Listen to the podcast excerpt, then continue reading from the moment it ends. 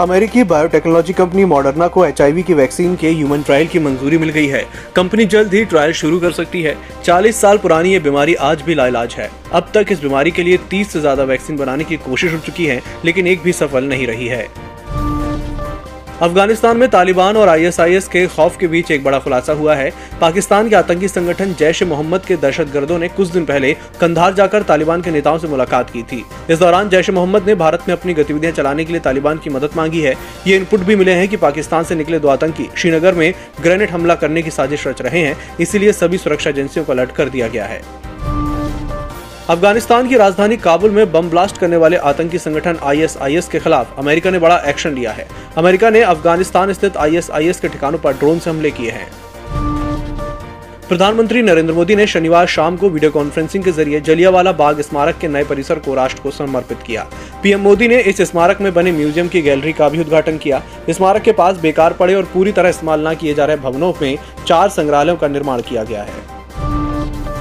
पश्चिम बंगाल की मुख्यमंत्री ममता बनर्जी ने भतीजे अभिषेक बनर्जी के खिलाफ ईडी के समन पर कड़ी प्रतिक्रिया दी है। उन्होंने आरोप लगाया कि भाजपा टीएमसी के खिलाफ केंद्रीय एजेंसियों का इस्तेमाल कर रही है। उन्होंने कहा कि कोयले में भ्रष्टाचार के लिए तृणमूल पर उंगली उठाने का कोई फ़ायदा नहीं है, यह केंद्र के अधीन है। हरियाणा में भाजपा नेताओं को रोकने की कोशिश कर रहे किसानों पर लाठीचार्ज किया गया है। करनाल में घरौंडा के पास बस्ताड़ा टोल प्लाजा पर पुलिस ने किसानों पर लाठियाँ भाजी, क्योंकि किसानों ने भाजपा नेताओं को रोकने की योजना बनाते हुए टोल की दो दो क्रॉसिंग छोड़कर बाकी को बंद कर दिया था।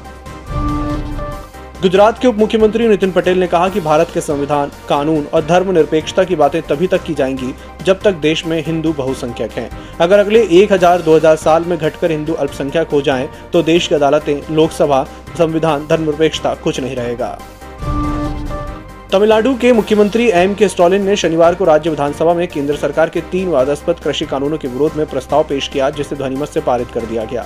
इसके साथ ही पंजाब, राजस्थान, छत्तीसगढ़, दिल्ली, केरल और पश्चिम बंगाल के बाद तमिलनाडु कृषि कानूनों का विरोध करने वाला सातवां राज्य बन गया है।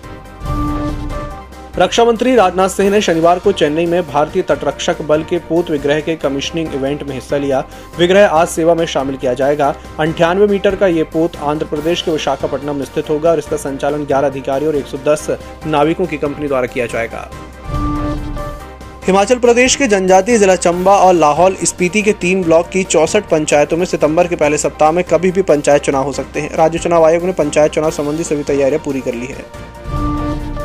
डब्ल्यूएचओ के chief scientist doctor Soumya Swaminathan ने भारत को एक दिन में एक करोड़ से अधिक लोगों को कोरोना वैक्सीन लगाए जाने पर बधाई दी है। उन्होंने ट्वीट करके कहा कि भारत ने अपनी 50 फ़ीसदी युवा आबादी को कम से कम एक टीका लगा दिया है। अब तक 620 मिलियन डोज लगाई जा चुकी है।